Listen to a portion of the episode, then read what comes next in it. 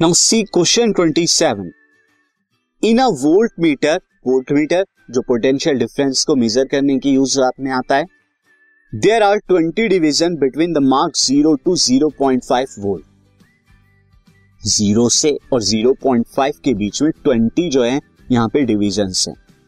Calculate the least count of the voltmeter least count यानी minimum वो कितना major कर सकता है वोल्ट मीटर में, ये हमें बताना है।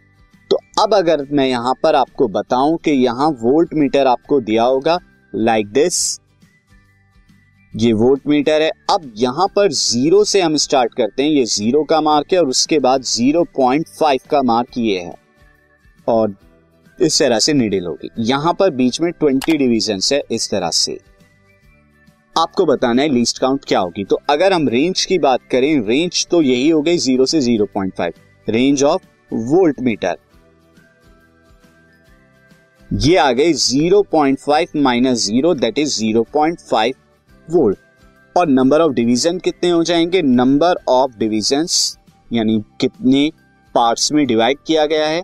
ये एन ले लेता हूँ दैट इज़ ट्वेंटी अब सिंपल आपको लीस्ट काउंट निकालने के लिए क्या करना होगा? लीस्ट काउंट निकालने के लिए आप 0.5 को 20 से डिवाइड करा देंगे। इसे थोड़ा सा सिंप्लीफाई में कर देता हूँ। मैं यहाँ पे क्या कर देता हूँ? 0.5 को क्या लिख सकता हूँ? 50 50 लिख सकता हूँ, लेकिन उसके लिए मुझे क्या करना होगा? वन एंड टू यहाँ पर। Ten to power minus two करना होगा अपॉन में ट्वेंटी ये डिवाइड हो जाएगा। तो two point five into ten to power minus two और इसे और ठीक से अगर लिखें तो 0.025 वोल्ट ये क्या होगा? लीस्ट काउंट होगा इस वोल्ट मीटर की।